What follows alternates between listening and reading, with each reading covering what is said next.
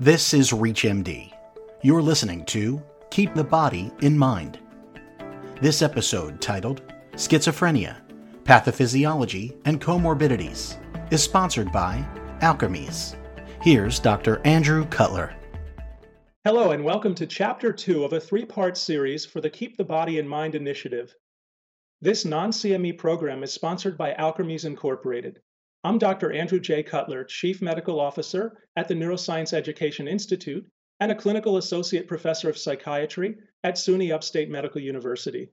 I'm also a paid consultant of Alkermes Incorporated. In this chapter, I'll be talking about the pathophysiology of schizophrenia and its potential comorbidities. Let's begin by focusing on pathophysiology. We see that several neurotransmitters may play a role in the pathophysiology of schizophrenia, including dopamine, serotonin, acetylcholine, gamma aminobutyric acid or GABA, and glutamate. The revised dopamine hypothesis of schizophrenia postulates that dopamine hyperactivity in the mesolimbic regions of the brain and dopamine hypoactivity in the prefrontal cortex could lead to the symptoms of schizophrenia. However, the NMDA hypothesis of schizophrenia postulates that dysregulated glutamatergic neurotransmission arising from NMDA receptor hypofunction could lead to the negative symptoms and cognitive impairment associated with schizophrenia.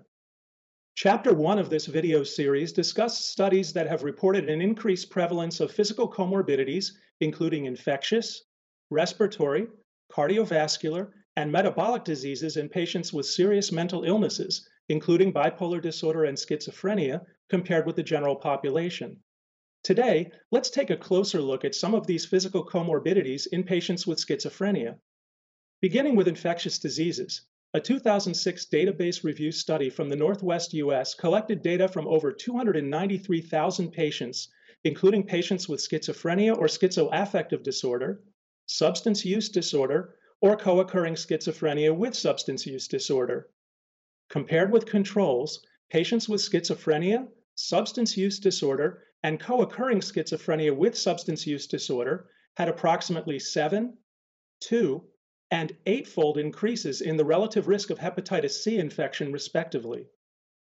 A 2015 population based cohort study using the Danish nationwide registries investigated over 148,000 patients with a history of substance misuse along with over 2,500,000 patients with no history of substance use disorder. Of the over 1,600 patients diagnosed with HIV at follow up, 49 patients had schizophrenia and a history of substance misuse, representing an approximate 1.8 times greater risk of HIV diagnosis. Patients with schizophrenia, but with no history of substance misuse, did not have a significantly increased risk of HIV infection. Higher odds of respiratory diseases have also been observed in patients with schizophrenia, and a 2004 survey study examined how tobacco smoking may contribute.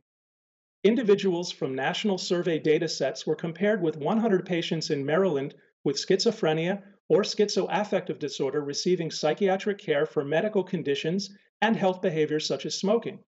Patients with schizophrenia had approximately 2.4, 3.7, and 9.1 times the odds of asthma, chronic bronchitis, and emphysema, respectively. When controlled for smoking, increased odds for respiratory diseases were reduced but not eliminated, resulting in adjusted odds ratios of approximately 2.2, 3.1, and 7.2 for asthma, chronic bronchitis, and emphysema, respectively. In addition, several risk factors may be related to the increased risk of cardiovascular disease in patients with schizophrenia. These include increased likelihood of metabolic risk factors such as diabetes, hypertension, dyslipidemia, and obesity, as well as lifestyle and environmental risk factors that include poor diet and sedentary behavior and increased likelihood of smoking. Finally, many patients with schizophrenia have less access to healthcare and cardiovascular risk screening and prevention, which also increases their risk of cardiovascular disease. In summary, the pathophysiology of schizophrenia may include dysfunction across several neurotransmitter systems, and comorbidities across non CNS systems have also been observed. Unfortunately, that's all the time I have for today, but you can find additional information related to this topic on the Keep the Body in Mind website at www.alkermes.org. keepthebodyinmind.com or visit the related section below to watch the other two videos in this three part series about bipolar disorder and opportunities to manage the whole patient. Thank you for joining me. This program was sponsored by Alkermes. If you've missed any part of this discussion and to view the transcript and references, visit reachmd.com slash keepbodymind. Thank you for listening. This is ReachMD. Be part of the knowledge.